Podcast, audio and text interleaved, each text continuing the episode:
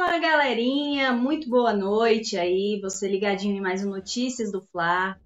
É, eu, Mônica Alves, repórter do Plano do Fla, junto com o Petit, que vai ficar responsável aqui pelos comentários, e o Leandro Martins aí no OP, aí na produção. É, damos boas-vindas aí a todos vocês já que estão acompanhando o nosso chat e ao vivo, já pedindo aí, adiantando aí, pedindo para você deixar seu like, que ajuda muito aí nossa live a alcançar mais rubro-negros e também já aproveitar e pedir para você deixar o seu comentário, já falar de onde você é, rubro-negro de qual cidade, qual estado do Brasil, de qual país, se você não for do Brasil. Mas estamos aqui mais uma vez, né, Petit? Dá um alô aí para a galera para a gente já iniciar com o pé direito aí nossa, nossas notícias do Flá dessa quinta-feira. Boa noite, minha amiga Mônica. Boa noite, nação rubro-negra. Boa noite, galera da produção muita coisa a gente falar de Mengão, né? Ontem eu estava no Maracanã, né? Junto com a coluna do Fla, fazendo toda aquela cobertura maravilhosa. Flamengo 1 a 0 no Botafogo, mas o Flamengo não fez um bom jogo e o torcedor protestou demais. A gente vai falar tudo isso aqui na maior e melhor. É isso mesmo. Hoje a gente vai falar também sobre como você mesmo disse, a vitória do Flamengo sobre o Botafogo, que mantém a, a mantém a superioridade né, do rubro-negro em clássicos nos últimos cinco anos. É, vamos falar também sobre o Carolino, Léo Pereira, que está vivendo boa fase e se tornando peça fundamental no Flamengo nesse início de temporada. Vamos falar também sobre é, os clubes da Libra que aceitaram uma proposta da Globo por direitos de transmissão do Brasileirão e o Flamengo é um desses clubes que compõem a Libra.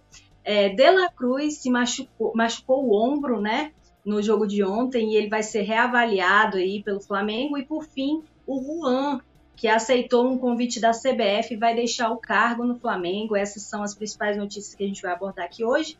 Antes de começar, vou pedir para o Leandro Martins, faz favor, solta a vinhetinha.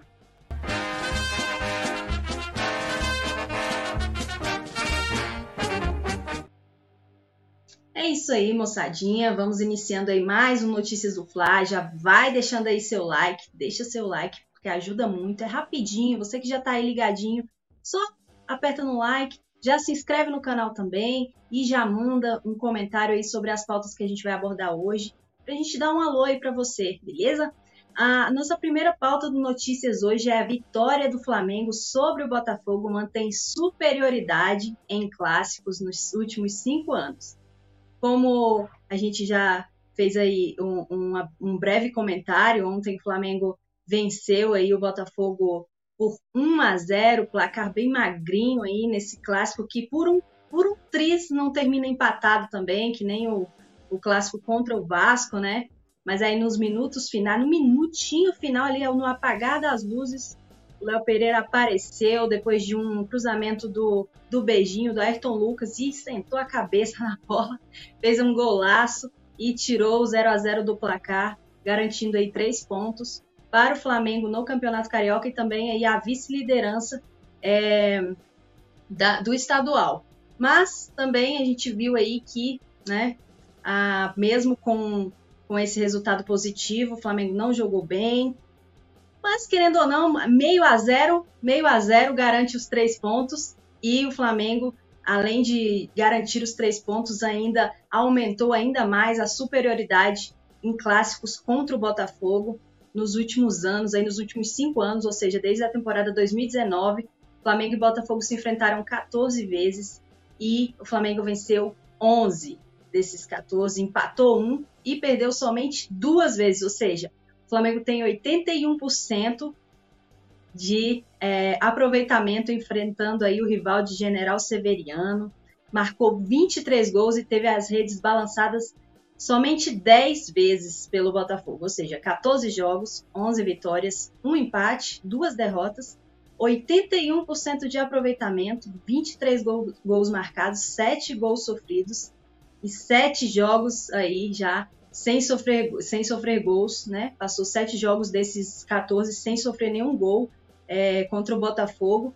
Já quero, antes de passar a bola aí para o Petit, pedir para a galerinha aí do chat é, não, comentar, né? O que, que achou? Vai comentando aí o que, que achou desse jogo. Gostou, não gostou? O que, que, que, que faltou para ser melhor? já manda aí no chat. Eu já pergunto para o Petit é, qual a sua opinião sobre esse jogo e falar um pouquinho também sobre essa superioridade do Flamengo aí contra o Botafogo. A grande verdade é que o Botafogo ele é nosso freguês, né? O Botafogo ele é freguês de longa data e o torcedor do Flamengo, apesar de toda essa coisa da brincadeira, a gente realmente vê o Botafogo como o menor clube do, do Rio, né? Quando a gente enfrenta o Botafogo, pelo menos o rubro-negro, a gente falando aqui do nosso lado, quando o Flamengo perde para o Botafogo, é como se o Flamengo estivesse perdendo para um clube que não está no seu nível. E isso traz muita confusão para o rubro-negro quando o rubro-negro perde para o Botafogo. Essa é a grande verdade. E o Flamengo faz disso aí uma grande superioridade, né? 14 jogos, 11 vitórias, um empate, duas derrotas em cinco anos. É muita coisa, como se você estivesse enfrentando um Madureira, né? um Olaria, né? não que eu me compare o Botafogo, esse Botafogo é um clube fundamental. O que eu quero dizer é que a superioridade realmente ela é muito grande, ela é gigante. E no melhor momento do Botafogo, né? depois de 2023, jogando em casa no Engenhão, o Botafogo não conseguiu vencer o Flamengo mesmo assim. O Flamengo passava por uma crise, né? E o Botafogo mesmo assim não conseguiu vencer, né? O, o Flamengo. Então, os números dizem que você está dizendo que não é Mônica, não sou eu, são os números que o Botafogo ele é freguês do Flamengo, não tem jeito. Sempre o Flamengo acaba vencendo o jogo. Agora, falando do jogo de ontem, o jogo de ontem a bola foi maltratada, essa é a grande verdade, pelos dois times. Né? O Botafogo não fez um, um, um grande jogo, o Flamengo também não fez um, um grande jogo, um jogo muito amarrado o, o Flamengo continua sendo aquele time arame liso, fica muito tempo com a bola, mas não conclui, né? E isso realmente tem que começar a montar estratégias para que isso melhore. O que, que acontece? O Flamengo com De La Cruz e Arrascaeta, o Flamengo faz um jogo muito por dentro. E os clubes hoje, os técnicos, sabem que o Flamengo joga por dentro. Então eles jogam com cinco no meio campo, um atacante só, que na casa, no caso era o Tiquinho Soares, os outros dois jogando atrás da linha da bola, e o Luiz Henrique aberto lá do lado direito, mas também voltando para fazer a recomposição do Botafogo. Isso aí né, é, dificultou muito a passagem do Flamengo pelas laterais, né? principalmente no seu primeiro tempo. Acho que o Lucas não conseguiu fazer o corredor, nem o próprio Wesley conseguiu fazer também. Então o Flamengo ficou muito prejudicado. O primeiro chute do Flamengo foi, foi aos 20 minutos do primeiro tempo, se eu não me engano. Então é muita coisa. Do primeiro tempo não, do segundo tempo. O primeiro chute a gol do Flamengo. Estou falando o chute a gol do, do, do goleiro do Botafogo fazer uma defesa. Então, com o Luiz Araújo, Luiz Araújo de perna é, esquerda, né, corta para o lado e chuta e o goleiro de defesa. A realidade, né, é que o Botafogo teve a bola do jogo. O Botafogo com uma cabeçada do Tiquinho Soares e o Rossi fez uma grande defesa. Defesa extraordinária do Rossi. O Rossi pegou a bola do jogo. Eu sou crítico ao Rossi. Eu acho que o Rossi tem dificuldade com a bola pelo alto, mas ele fez uma grande defesa ontem e o Flamengo martelou muito após a entrada do Bruno Henrique e do Gabigol. A gente pode falar aqui da parte técnica, mas não pode deixar de falar da vontade do Gabigol e do Bruno Henrique quando entraram em campo ontem, que passaram a marcar a saída de bola do Botafogo e dificultou muito o Botafogo jogar.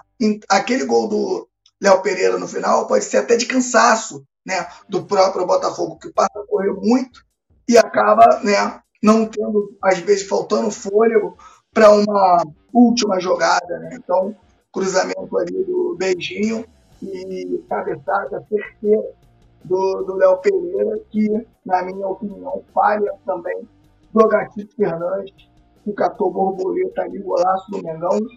E o que importa, três pontos, vitória em cima do freguês, Mônica. É isso aí. Apesar de, de alguns falarem né, que, que o Flamengo não jogou bem, e obviamente não jogou mesmo, mesmo assim, o Flamengo ainda teve mais posse de bola que o Botafogo durante o jogo. Foram, foi 55% de posse de bola durante o jogo contra 45% do, do Botafogo. É, nem, nem, nem e ele finalizou né? também mais vezes a gol. Finalizou nove vezes a gol, só que três apenas no alvo. Enquanto o Botafogo chutou quatro vezes, sendo somente uma na direção do Agustin Rossi, que foi essa aí que você acabou de citar, né? Foi realmente não somente a grande chance do Botafogo, como a única chance do Botafogo no jogo. E o Flamengo, com essa vitória aí, alcançou os 12 pontos no campeonato carioca. É, nessa sétima rodada, né? O Fluminense ainda continua é, como líder com 14 pontos, ainda joga hoje. Mas lembrando que o Flamengo tem um jogo a menos, que inclusive vai ser jogado no sábado contra o Volta Redonda, lá no Maracanã, enquanto os outros clubes vão ter aquela folguinha de carnaval, o Flamengo vai né, jogar esse jogo atrasado da terceira rodada contra o Volta Redonda às 16 horas de sábado. Então, futebolzinho salvo aí no final de semana já para você ficar ligadinho. E se o Flamengo vencer aí, consegue chegar aos 15 pontos. Então, é secar o Fluminense hoje e torcer para o Flamengo vencer na, no sábado, para quem sabe aí finalizar o final de semana de carnaval aí já na liderança do Campeonato Carioca, né, Petit? Você acha aí, é que, aí. que, o Flamengo consegue aí finalizar? Qual o seu palpite para esse jogo já de sábado? Ah, o palpite é que o Flamengo vença, né? O Flamengo vença o seu jogo. Eu acho muito difícil o Fluminense perder, principalmente se já voltarem aí os jogadores titulares. O time do Fluminense é um time regular, né? A gente sabe disso, da força do time do Fluminense, com o trabalho do seu técnico Fernando Diniz, que já trabalha há algum tempo e o clube entende né, a filosofia de trabalho do Fernando Diniz. Eu acho que nenhum clube entendeu tanto o Fernando Diniz quanto o Fluminense. Né? Parece que foi um casamento aí perfeito, porque você, você faz um trabalho com um orçamento extremamente limitado e ainda consegue fazer aí, né, é, uma boa temporada. Eu acho que o Fluminense também acaba vindo forte também para essa temporada. Então acho bem difícil o Fluminense perder o seu jogo, mas o importante é o Flamengo vencer, né? Eu acho que esse planejamento do Flamengo que não foi um bom planejamento botando aí a garotada para disputar os primeiros jogos. Eu acho que isso, já que vai fazer isso, tem que ser planejado, você tem que pelo menos com competitivo, né? Porque o futebol que a garotada apresentou nos primeiros jogos foi um futebol lamentável, um futebol horrível, muito ruim de, de se ver.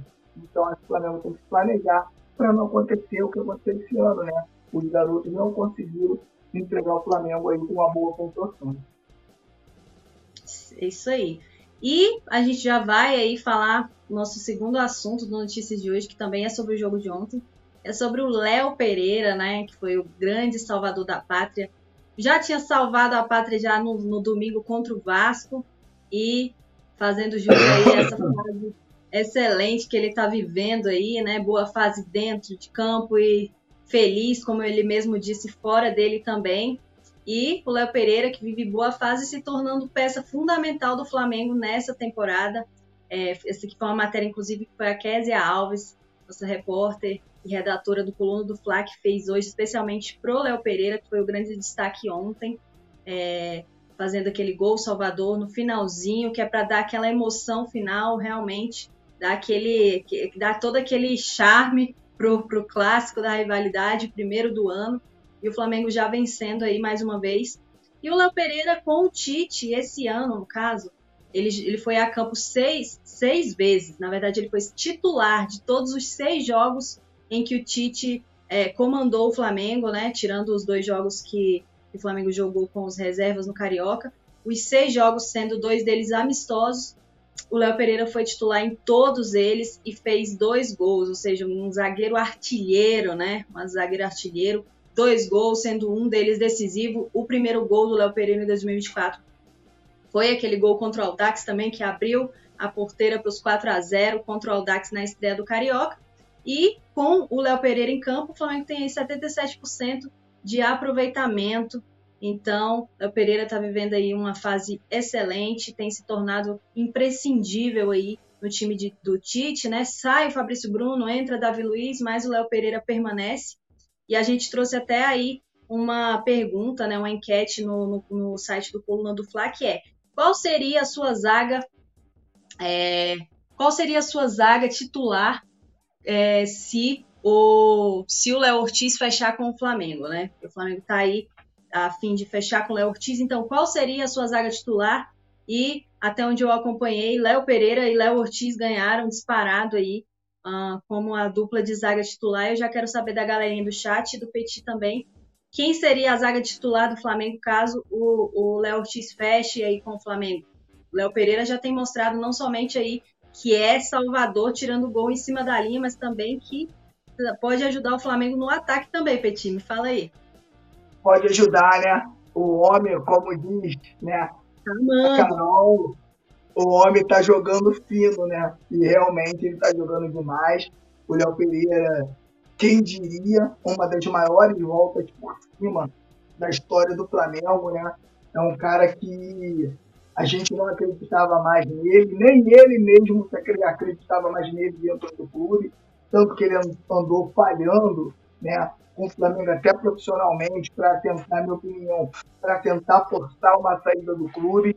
Então ele acabou ficando e hoje é o principal, é o principal zagueiro do Flamengo e eu posso arriscar para você. É um dos craques desse time. É um dos jogadores que mais joga bola nesse time, que tem mais regularidade. A gente sabe, né, Mônica, o quanto o futebol está competitivo. Eu sempre digo isso na, nas minhas rodas de, de, de futebol, né? Na, minha, na minha roda de amigos. Se eu tiver um jogador que quando ele chega lá na frente, por mais que ele tenha pouquíssimas chances, como um zagueiro, como um volante, se esse cara tem condições de fazer o gol, se tem qualidade de fazer o gol, eu vou sempre escolher ele para o time. Eu nunca vou escolher um jogador que não faça gols, né? Vou lembrar aqui para você o próprio William volante do Flamengo. Quantos gols o William fazia? Então, às vezes, ô Mônica, você está num jogo extremamente difícil, jogo fechado, jogo é, apertado, e você não tem, você não consegue fazer o gol. Aí você tem um gol de lateral, você tem um gol de zagueiro, e isso é muito importante, né? Esse aí é essa é mais uma qualidade que o Léo Pereira tem e hoje ele é o principal jogador do time, na minha opinião, para mim o titular absoluto. Com a chegada do Léo Ortiz, vai ter que combinar com o Fabrício Bruno também, tá? Porque o Fabrício Bruno, na minha opinião, também está jogando muito. Então, a chegada do Léo Ortiz, para mim, é, qualifica ainda mais o elenco, porque vai ter uma briga de igual para igual. Vai ter uma briga é, no maior alto nível pela zaga do Flamengo. Né? Então, é muito importante a chegada do Léo Ortiz. Creio eu que o Davi Luiz não será titular, né? Eu acho que não briga pela titularidade e com a chegada do Léo Ortiz vai ser muito importante para o Flamengo aí ter três zagueiros aí de muita qualidade. Ainda vai faltar jogadores para mim de outras posições na lateral direito, de repente um ponta direita com, com extrema habilidade. Eu acho que falta um pouco, mas o Léo Pereira, o Léo Pereira está jogando é realmente brincadeira, né, Mônica? Está jogando demais. E quando o cara está apaixonado, né, Mônica, a gente sabe que as coisas acontecem, né? As coisas fluem, né? Da melhor maneira é, possível. Tá amando, o homem tá amando. E uma curiosidade aqui é que ele chegou ao mesmo número de gols que ele teve, que ele, que ele conquistou na passagem dele pelo Atlético Paranaense, né? Nove gols. Ele chegou a nove gols aí pelo, com a camisa do Flamengo, a mesma quantidade de gols que ele alcançou no Atlético Paranaense. E aproveitando o gancho aqui também, é, vou falar com a galerinha do chat, né, que eu ainda não falei hoje, o Antônio Venâncio já marcando presença aqui, foi o primeiro a mandar o, o chat. O Matheus Farias diz que faltou intensidade, espera que ao longo da temporada a equipe evolua nesse quesito. O Alisson Silva marcando presença aqui também. Boa noite, salve, salve. Cheguei agora daquele jeito, metendo o pé na porta do like. Então, faça você aí também como o nosso nosso querido Alisson Silva também mete, a, mete o pé na porta do like, já deixa aí, ó, não esquece, like, like, like, tá? Para ajudar. O James Leal disse boa noite, Mônica Petit, participantes do chat. O Flamengo precisa melhorar o seu desempenho. A vitória ontem foi no apagar das luzes e num cruzamento aleatório que foi concluído pelo Carolino. E o Alisson Silva fez uma pergunta aqui sobre o retorno do, da recuperação né, do Dela Cruz, que sentiu o ombro. Jazinho, Alisson, a gente vai falar aqui sobre isso. O Yuri Reis, buenas noches, já meteu um espanhol aqui, meus amigos Mônica Alves e Petit, salve produção e galera do chat, um salve Yuri Reis, sempre marcando presença aqui também, Rádio Flash Web, salve nação, SRN, Ah, o Flá Ribeiro disse que tentaria um time, já mandou um time aqui com Rossi, Wesley, Fabrício Bruno, Léo Pereira, Ayrton Lucas, Pulgar, De La Cruz, Arrascaeta, Luiz Araújo, Cebolinha e Pedro. O uh, Flá Ribeiro já, já montou a escalação perfeita aqui, que ele considera ok. O, é, também falou que. Perguntou para você, Petit, você acha mesmo que o futebol dos garotos chegou a ser pior que o futebol do time principal? É, e o Pedro Paulo Catonho, nosso querido editor assistente, redator do Coluna do Fla, também boa noite, galera. Muito boa noite, PP. Está marcando presença aqui no chat. E aí, Petit? Responde o Flá Ribeiro aí. Você acha mesmo que o futebol dos garotos chegou a ser pior que o futebol do time principal? Bem pior, né? Bem pior. O time, o time profissional do Flamengo, ele tem muita posse de bola, ele toca muito a bola, mas ele não tem penetração, ele não agride o adversário. Ponto. O time principal do Flamengo é isso. O time dos garotos nem posse de bola tem. O time dos garotos não troca três passes certos. Foi muito ruim de ver o time de garotos do Flamengo em campo. Foi horrível. Esse time do Flamengo, o que falta para ele é ajuste. Falta para ele é ajuste. E eu comparo esse time, Mônica, não sei se você pensa igual, com o time do Dorival Júnior. Comparo muito. Quando o Dorival chega ao Flamengo, né, os outros técnicos não conseguiram dar jeito no time do Flamengo, exatamente porque os técnicos adversários encontraram a fórmula de barrar o Flamengo. Todos os clubes que jogam contra o Flamengo, a maioria, vou botar aqui 90%, para não ser mais, jogam entendendo que o Flamengo tem um grande elenco. Então, nenhum deles partem para cima do Flamengo. Eles enchem o meio-campo, preenchem as laterais para que o Flamengo não tenha penetração por dentro, ou pelo menos tenha dificuldade, e que Ayrton Lucas e o Wesley não consigam trabalhar pelo lado direito. Bom, qual foi a primeira estratégia do, do Dorival Júnior? E também eu acho que acabou também dando uma com uma dose de sorte dele, que quando ele chega no Flamengo, o, grande, o Rodinei está em grande fase. Então o que, que ele pega? Ele pega o João Gomes, traz o João Gomes para ajudar o Thiago Maia na marcação. Então ele acaba ganhando também uma consistência no meio-campo, com roubadas de bola, com um time mais agressivo e mais marcador. Pelas laterais, ele encontra o Ayrton Lucas e encontra o Rodinei pelo outro lado. Você lembra muito bem o, o futebol do Ayrton Lucas quando ele tinha um corredor para trabalhar. Aonde o Ayrton Lucas já chegou a ser o principal jogador do Flamengo. E hoje o Ayrton Lucas não tem mais esse corredor para trabalhar. E o Flamengo não consegue fazer com o Wesley o que o Rodinei fazia. Então, é, o, o, técnico Tite ele vai ter que trabalhar muito para conseguir consertar isso. Então, Agora eu queria falar, alguém falou aí de intensidade. Na minha opinião, a, a, princip, a principal causa da intensidade do Flamengo se chama ali na frente. Pedro, Cebolinha, Arrascaeta, De La Cruz Gerson e Pulgar. Tá? Essas linhas elas têm que serem, elas têm que ser adiantadas para que o Flamengo passe a roubar a bola no campo do adversário.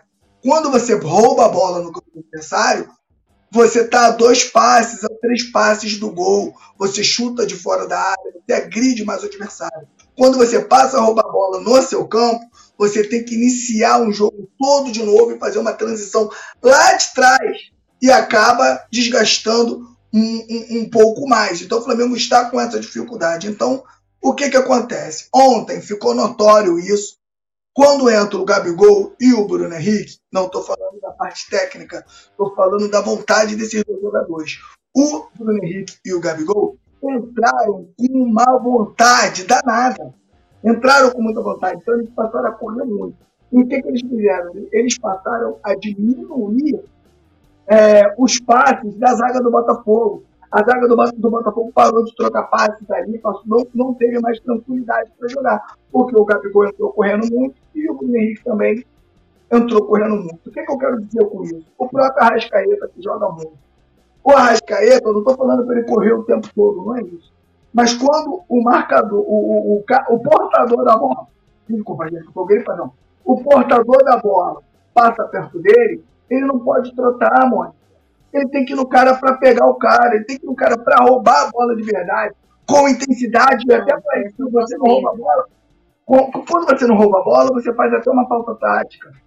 Quantas faltas táticas o Flamengo faz? A gente tem que começar a ver. O Flamengo não é agressivo. O Flamengo precisa ser agressivo e ser inteligente. 20 primeiros minutos de jogo. Peguei a bola ali perto da área, eu dou-lhe uma porrada no gol. Por que que acontece?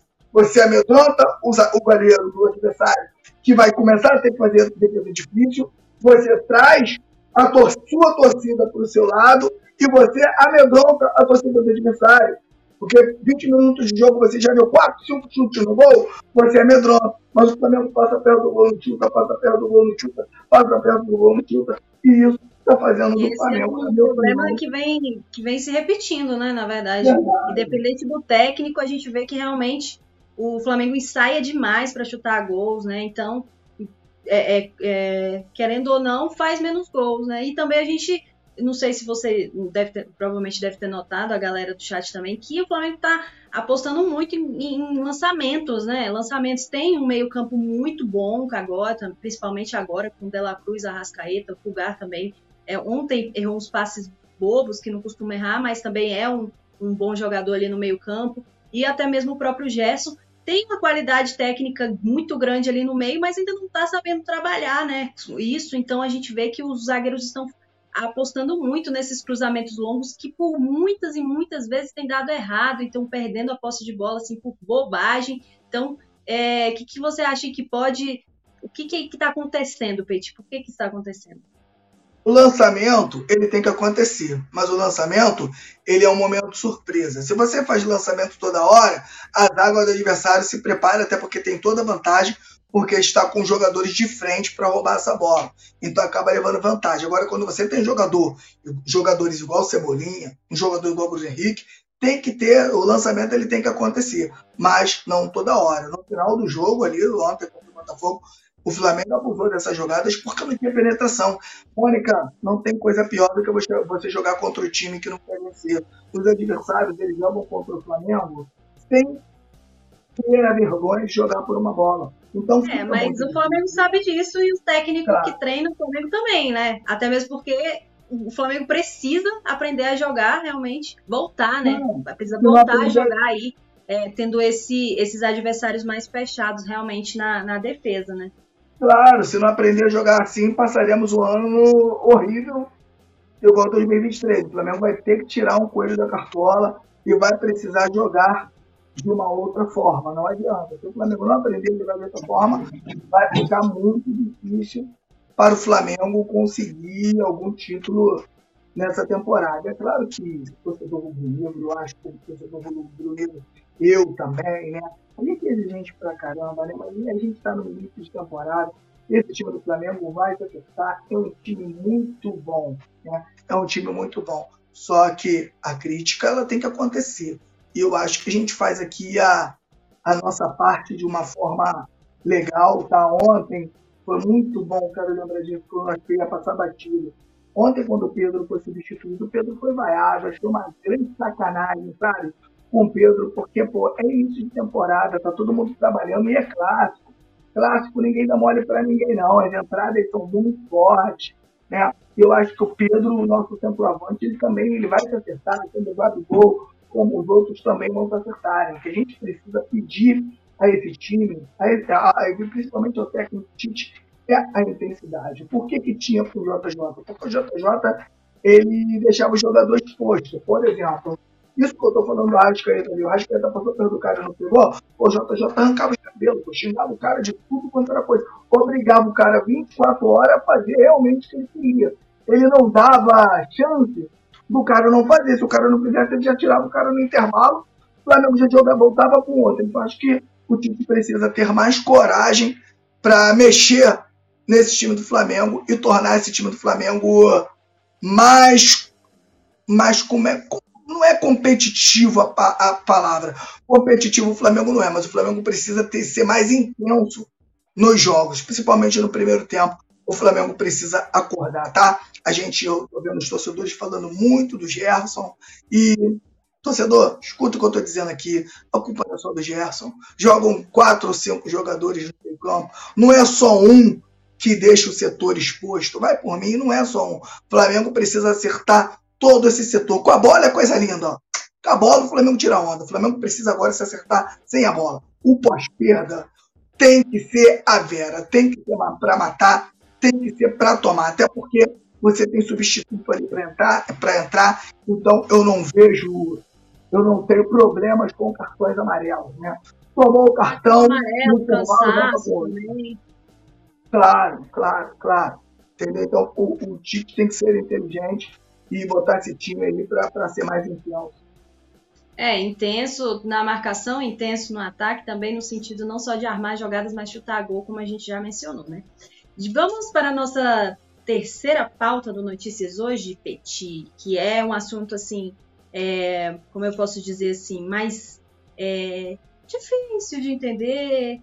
A gente ouve falar muito na questão da Libra, futebol forte. É, para entender o contexto, mas primeiro eu vou, eu vou explicar um pouco, mas vou trazer a notícia aqui para vocês primeiro, que é, que é a notícia que saiu recentemente, que os clubes da Libra aceitaram uma proposta da Globo por direito de transmissão do Brasileirão, né? Brasileirão 2024 nem começou, mas o, os clubes já estão aí de olho no, no campeonato a partir de 2025. E aí houve uma assinatura, né, de ata dos principais times da Libra, é, que dão seguimento a uma negociação para aceitar uma proposta pelo da Globo, né, pelos direitos de transmissão de 1,3 bilhões, é, mais os extras do pay-per-view. Bom, vou, vou, trazer, vou falar um pouquinho aqui para você, né, que ainda não está por dentro dessa questão da Libra e do, do, do, da Liga Forte do Futebol, né? A Libra e a Liga Forte do Futebol ambos têm o mesmo objetivo, que é a constituição de uma liga para a organização do Campeonato Brasileiro da Série A e da Série B a partir de 2025, né, que é quando termina o contrato atual do Grupo Globo.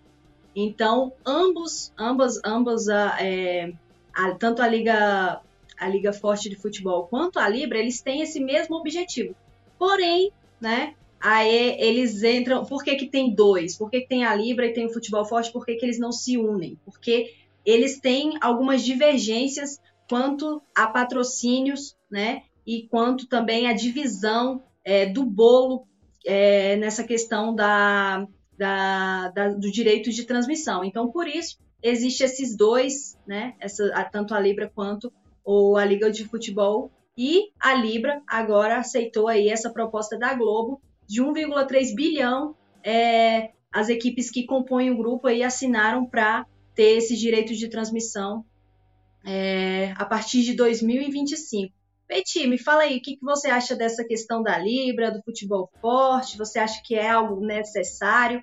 Porque, querendo ou não, assim, os clubes querem, né, é, vamos dizer assim, melhorar um pouco mais essa questão da distribuição, né, dos direitos de transmissão do Campeonato Brasileiro. E aí eles estão se reunindo aí, lembrando que a Libra é, tem o Flamengo, tem Corinthians, Bahia, Atlético Mineiro, Grêmio, Palmeiras, Red Bull Bragantino, São Paulo e Vitória, além né, de nove times da Série B.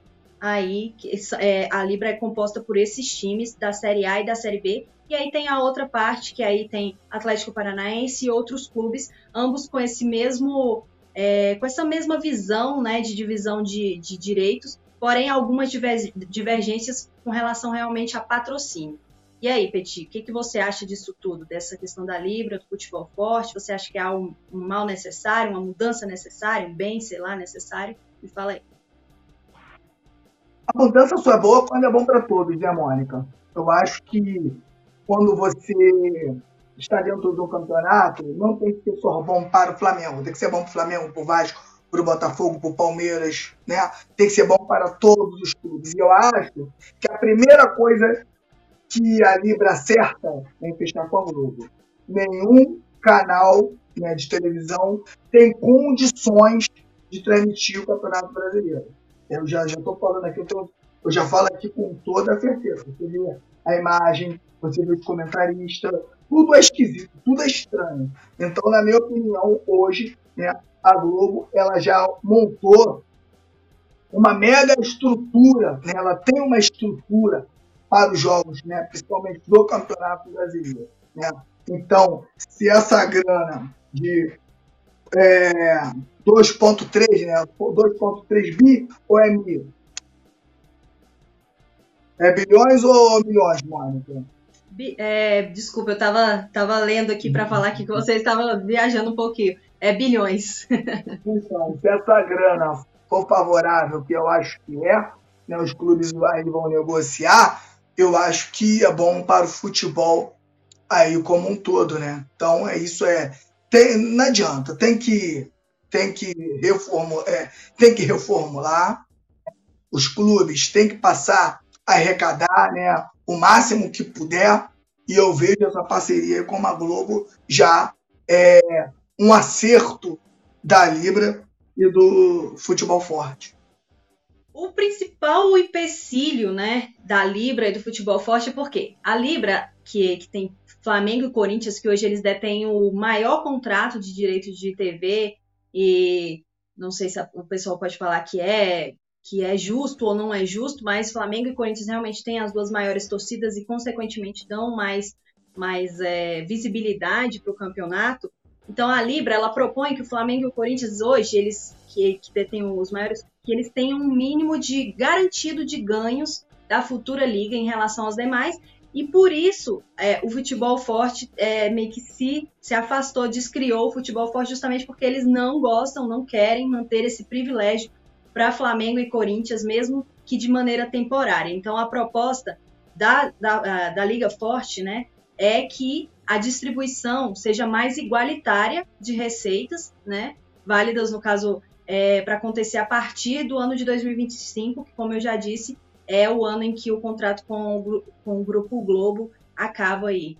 Então, essa é uma das, da, das principais divergências, né? E também a questão do e dos investidores, que a Libra tem hoje a proposta da, do Mubadala Capital, que ofereceu 900 milhões de dólares para adquirir 20% dos direitos comerciais, um período de 50 anos. Já a Liga Forte ela assinou um contrato com uma gestora brasileira chamada Life Capital Partners e a norte-americana Seren, Serenjet Asset Management é, para ter 20% da liga é, pelo mesmo período, né, de 50 anos. Então, além do fato da liga não, da liga forte não querer manter, né, os privilégios de Flamengo e Corinthians, é, com relação aos contratos de direito de TV, ainda tem aí, um tem o investidor A e o outro tem o investidor B, e aí a gente segue aí com, esse, com essa divisão né, de dois grupos aí previstas para acontecer a partir de 2025 no Campeonato Brasileiro. Belezinha, galera?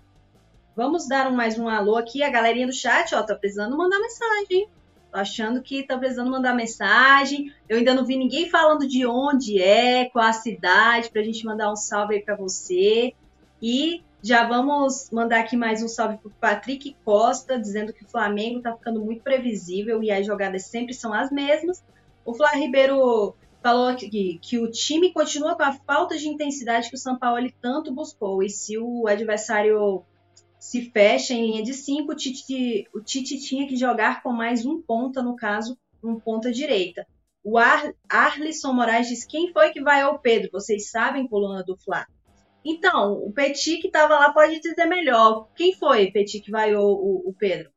Uma grande parte da torcida, uma grande, a maioria, né? Uma grande parte, não sei se é a maioria, mas vamos botar aqui a metade do torcedor que estava no Maracanã vai o Pedro, né? E eu não achei legal porque é início de temporada. O que, é que acontece, Mônica? O que eu percebo é o seguinte: tem uma, a, o Flamengo tem Pedro e Gabigol no mesmo time, né? E tem um, uma parte do, de torcedores que não entende isso como um benefício ao Flamengo. E eles acabam fazendo uma torcida. Tem uma galera que torce pelo retorno do Gabigol e tem uma galera que gosta do Pedro. E fica isso até chamo ele de Gabigolzete das Pedretes. Gente, hum. qualquer um que seja titular vai ser bom para o Flamengo. E essa briga interna pela titularidade é bom para o Flamengo. Gente. Quem entrar, quem for titular, é para esse que a gente vai torcer. Então, o, Flamengo, o, o torcedor do Flamengo tem que parar com essa bobeira, porque, na minha opinião, o torcedor acaba atrapalhando o trabalho que o Flamengo está desenvolvendo. Ou então o Flamengo vai botar ali um, um um jogador igual o Gabigol, o reserva da base? Vou só citar aqui para vocês. De repente, se o Pedro tivesse aquela chance que o Lincoln teve na final do Mundial, de repente está contando aqui uma outra história, pô. Porque é um jogador de qualidade. Então, na minha opinião, o torcedor do Rubro Negro, estou falando todos, tá? Vamos desenhar aqui, tá a galera que é complica. Estou falando, esse torcedor que faz essa guerra, que alimenta essa guerra entre Pedro e Gabigol, tem que parar com isso. Quem ganha com esses dois jogadores de qualidade é o Flamengo. Certo. É, só para trazer a informação aqui, que eu tinha dito que o Flamengo é, chegou na vice-liderança do Carioca, né? Só que hoje o Madureira perdeu para o Nova Iguaçu e o Nova Iguaçu estava ali pertinho do Flamengo, então o Flamengo caiu aí para a terceira colocação, mas já pode recuperar aí essa posição e até mesmo dependendo do resultado hoje contra o Fluminense, é, que o Fluminense obter, o Flamengo pode chegar aí chegar à liderança. Eita! Deu aquela travada na garganta aqui agora, precisei até de uma água. Ainda bem que tinha uma água aqui do lado. Eu. Então, pra caramba a noite inteira. Tá e, é, então é isso, o Flamengo perdeu em uma posição na tabela hoje, mas pode recuperar essa posição aí já no sábado. E já partindo aí para nossa quarta pauta do Notícias, que é uma notícia aí que é chata para o torcedor e para, enfim, que o De La Cruz ontem, em uma das jogadas, ele sentiu o ombro, né? Então, ele realmente machucou o ombro, a, notícia veio hoje. Então, ele sofreu três faltas, foi caçado, né? Um jogador caçado aí no jogo contra o Botafogo. E sofreu três faltas e, infelizmente, machucou o ombro esquerdo. Aí então vai ser reavaliado. Então, o treino de amanhã, que é o primeiro e último treino completo que o Flamengo vai ter aí, é, antes do jogo contra o Nova Iguaçu. É, é Nova Iguaçu? Ou é. Tô perdido aqui. Não, contra o Volta Redonda, desculpa, pessoal. Contra o Volta Redonda sábado. Então, esse treino de amanhã no Ninho do Urubu, que vai acontecer pela manhã, vai ser decisivo para saber aí se o De La Cruz realmente vai ter condições de jogar no sábado contra o Volta Redonda, no jogo atrasado da terceira rodada do Carioca, né? Mas aqui, para aqueles que acharam, ah, o, o De La Cruz foi é, substituído pelo Tite aos 13 minutos do segundo tempo, algumas pessoas contestaram por que, que o Tite é, substituiu, não foi por causa da lesão, tá? Não foi por causa desse problema no ombro, foi, foi porque o técnico queria realmente é, substituiu o Dela Cruz, queria minimizar o desgaste aí causado tanto para o Meia quanto o Varela, que também foi outro substituído. E aí o Tite explicou que ele teve sim o problema, mas essa substituição já estava programada. E aí, é, Petit me fala, é, essa questão do ombro a gente só vai realmente saber é, quando ele for reavaliado e, e, amanhã vai ser o dia X para decidir se ele joga no sábado. sábado. Mas já falando do Dela Cruz, você acha que ele devia ter sido substituído, que ele precisa, deveria ter ficado mais em campo, ele jogou bem, não jogou? O que, que você está achando do Dela Cruz aí? A gente sabe que o Dela Cruz joga muito. Dela Cruz é o principal jogador sul-americano, né? E não pode o cara jogar o que, tá, o que estava jogando, chegar no Flamengo e chegar mal. Peraí, faz. Alguma coisa está acontecendo. Como o jogo do Flamengo antes estava muito fechado, né, o Tite precisava de alguma uma alternativa, Mônica. Então ele viu, né, na saída do De La Cruz, ele queria, ele, ele tentou fazer do lado direito do Flamengo trabalhar. É tanto que ele não troca o De La Cruz, ele também tira o Varela. Então ele coloca ali o Wesley e o Luiz Araújo no mesmo lado, procurando fazer esse corredor pelo lado direito, foi nulo no primeiro tempo e do lado esquerdo também. Né? Nenhum dos dois lados funcionaram. Mas a grande verdade é que o Tite, o, o Tite acho que ali o Tite nem avaliou se o De La Cruz estava mal ou se o De La Cruz estava bem. Sabe quando você tem que tomar uma decisão e tem que escolher um? Eu acho que foi, foi pensando por esse lado. Como o De La Cruz atua no Flamengo um pouco mais pelo lado direito, e na, na seleção do Uruguai ele trabalha mais centralizado, né? ele faz mais ali, mais ou menos, o que o Arrascaeta faz, um pouquinho centralizado ali, né?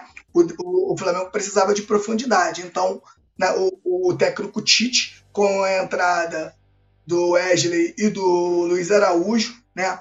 Tentou dar profundidade por aquele lado e o primeiro chute do Flamengo é aos 20 do segundo tempo, com o chute do próprio Luiz Araújo pelo lado direito. O Flamengo precisa acertar isso aí. Não sei como o Tite vai fazer. O Flamengo não tem, hoje, na minha opinião, um lateral que possa desafogar né, o time do Flamengo pelo, por dentro, um jogador que joga por fora para desafogar. Espero que o Wesley melhore e o Varela, não vejo Varela com essas características. Né? Então vai ser um pouco difícil para o Tite acertar é, esse lado, esse, essa, esses lados do Flamengo. Né? Do lado esquerdo, eu acho que você tem mais solução, porque você pode trabalhar com o Vinha por dentro, pode você pode trabalhar com o Bruno Henrique por fora, você pode trabalhar com o Luiz Araújo, com Ayrton Lucas também fazendo por fora, que faz bem também por fora, tem velocidade. Eu acho que o lado esquerdo você consegue resolver. Mas agora, o lado direito do Flamengo eu acho muito complicado. Lembrando né, que, na minha humilde opinião, de novo, eu vou dizer que o futebol do Everton Ribeiro acaba caindo também por causa disso no Flamengo. Ele precisa de um lateral direito que trabalhe com ele, né, por dentro, por fora, fazendo as trocas e entendendo o como o Everton Ribeiro jogar. Então, eu acho que isso aí ainda vai dar pano para manga. Então, os laterais que jogam com, com o De La Cruz precisam entender que tem que ajudar o De La Cruz tanto por dentro quanto por fora. Sim, sim, é verdade. É, galerinha, então vamos para a nossa última pauta do notícia hoje para a gente encerrar aqui, é, que é uma notícia agora de tarde, né? Que é o Juan, que aceitou um convite da CBF para deixar o departamento de futebol do Flamengo, né? Após o Fabio Soldado deixar o, Flamengo com destino ao Corinthians, agora o Juan acertou a, a saída do Flamengo. O Juan, que, é que era gerente técnico do Flamengo, agora vai trabalhar na, na CBF, né? Ele vai ser um coordenador é, da seleção brasileira. É, foi um cargo que antes é, ofereceram para o Felipe Luiz, né? E o Felipe Luiz não quis aceitar esse cargo de coordenador, já que ele queria iniciar a carreira como treinador de futebol. Inclusive, pouco tempo depois ele assumiu aí, é, o sub-17 do Flamengo. E agora, então, o Juan topou a ideia de assumir a coordenação é, da seleção brasileira e vai assumir essa função aí em breve. Né? O Juan, que tem, que tem uma identificação enorme com o Flamengo, foi um grande zagueiro aí na história do Flamengo e então aceitou esse cargo de gerente técnico. É, na época foi indicado pelo Dorival Júnior, com quem trabalha. Não, desculpa. Ele foi indicado pelo Dorival Júnior para assumir esse cargo na seleção brasileira, né? Já que o, que o Juan trabalhou aí com o Dorival Júnior no Flamengo entre 2018, no ano de 2018 e também em 2022. Aí agora, como o Dorival Júnior assumiu esse, é, como treinador de, da seleção brasileira, o nome do ex-zagueiro foi pauta e aí ele aceitou a proposta para sair do Flamengo e agora vai ser coordenador da, na, na CBF. Então, esse anúncio aí do Juan na seleção brasileira vai ocorrer aí em 1 de março e o Flamengo aí está em busca de, de agora, né, dois, dois é, é, profissionais para assumirem aí os lugares de Fabinho Soldado e de Juan aí na comissão, na comiss no departamento de futebol do Flamengo. E aí, o, o Petit? O que você achou da saída do Juan? Você acha que vai fazer falta ou não? O que, que você me diz? Sinceramente, eu acho, é, apesar de não ter um convívio com o Juan, mas conhecendo inúmeros funcionários do Flamengo, né, é unanimidade que eles falam comigo. Tá? Eu já perguntei muito sobre o trabalho Juan, do Juan no Flamengo. E a galera diz o seguinte, Mônica, que ele é um cara introvertido, né? É um cara que não tem as características para, certo, para certos cargos, por ser um cara que fala muito pouco, né? não demonstra um espírito de liderança e tal. Eu, sinceramente, eu, eu era muito a favor da saída dele e do Fabinho Soldado. Eu acho que o Flamengo acaba fazendo uma reformulação obrigatória na, nessa, nessa comissão né, do Flamengo. Espero que o Flamengo traga pessoas É, não estou dizendo que eles são incapazes, tá, gente? Mas profissionais de ponta e mais capacitados do que o Fabinho e do que o próprio Juan. Né? A, a torcida do Flamengo, se você pega nas redes sociais, nos comentários, a torcida do Flamengo não faz a menor questão nem do, nem do Juan e nem do Fabinho, a grande maioria, né? E eu sou um deles também. Espero agora que o Flamengo faça essa contratação. Mônica, vamos ficar de olho? Vamos ficar de olho se realmente o Flamengo vai buscar pessoas para esse cargo. Vamos ficar de olho? Porque o Fabinho já saiu. Está apurando porque o, o, Fabinho ele deixou o, o, o, deixou o Flamengo já há algum tempo, né? Algumas semanas. Né? O Flamengo estava até na pré-temporada nos Estados Unidos. É, e até hoje o Flamengo não trouxe ninguém para ocupar o cargo dele. Era esperado, né? Sondaram aí até mesmo que o Juan poderia ser essa pessoa para assumir o cargo de Fabinho. Eu, eu, eu falo para você o meu nome. Vou te falar agora o meu nome e que para mim seria o melhor nome. Se chama Diego Ribas. Para mim seria o melhor, não precisava nem contratar dois. Contrataria só o Diego Ribas. Eu acho que o Diego faria um grande trabalho no Flamengo. Eu não sei por que ainda não foi procurado, ou se foi, eu não sei o que aconteceu. Né? Mas eu traria o Diego Ribas, que é um verdadeiro líder, um verdadeiro capitão para esse time. Outro nome que eu posso dizer aqui é o zagueiro Fábio Luciano. Eu acho que também faria um grande trabalho no Flamengo e outros. Mas para esse trabalho tem que ter características de, de liderança. Né? E eu acho que nenhum dos dois, nem Fabinho nem Juan, tem essas características. É, porque muitos não sabiam nem exatamente qual era a função né, do Juan no, no departamento do, de futebol do Flamengo. Mas, para contextualizar aqui, um gerente de futebol profissional, o cargo dele é mais ou menos para executar e inspecionar os objetivos gerais e específicos de cada área né, de um clube. Ou seja, ele meio que faz uma ponte ali entre todos os departamentos do, do clube, né, para auxiliar aí realmente é, para desenvolver um melhor cenário entre a comissão técnica, os jogadores e etc.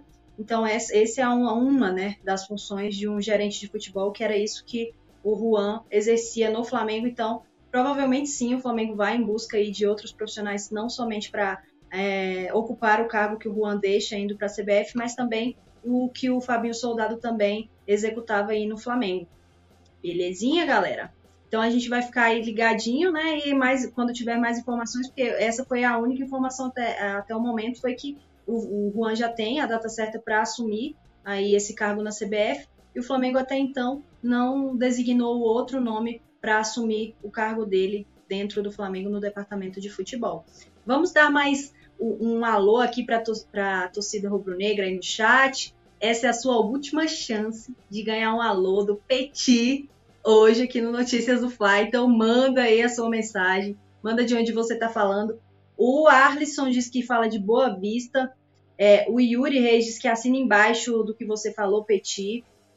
O James Leal diz que nenhuma outra emissora possui a estrutura da Rede Globo para transmitir o Brasileirão. O José Santiago, salve Mônica e Petit, salve Nação Rubro-Negra, fala de Fortaleza, Ceará. E ele falou que concorda com o Petit, ainda não sabe o que o Juan fazia no Flamengo, como dizem no BBB, era uma planta. Então é isso, moçada.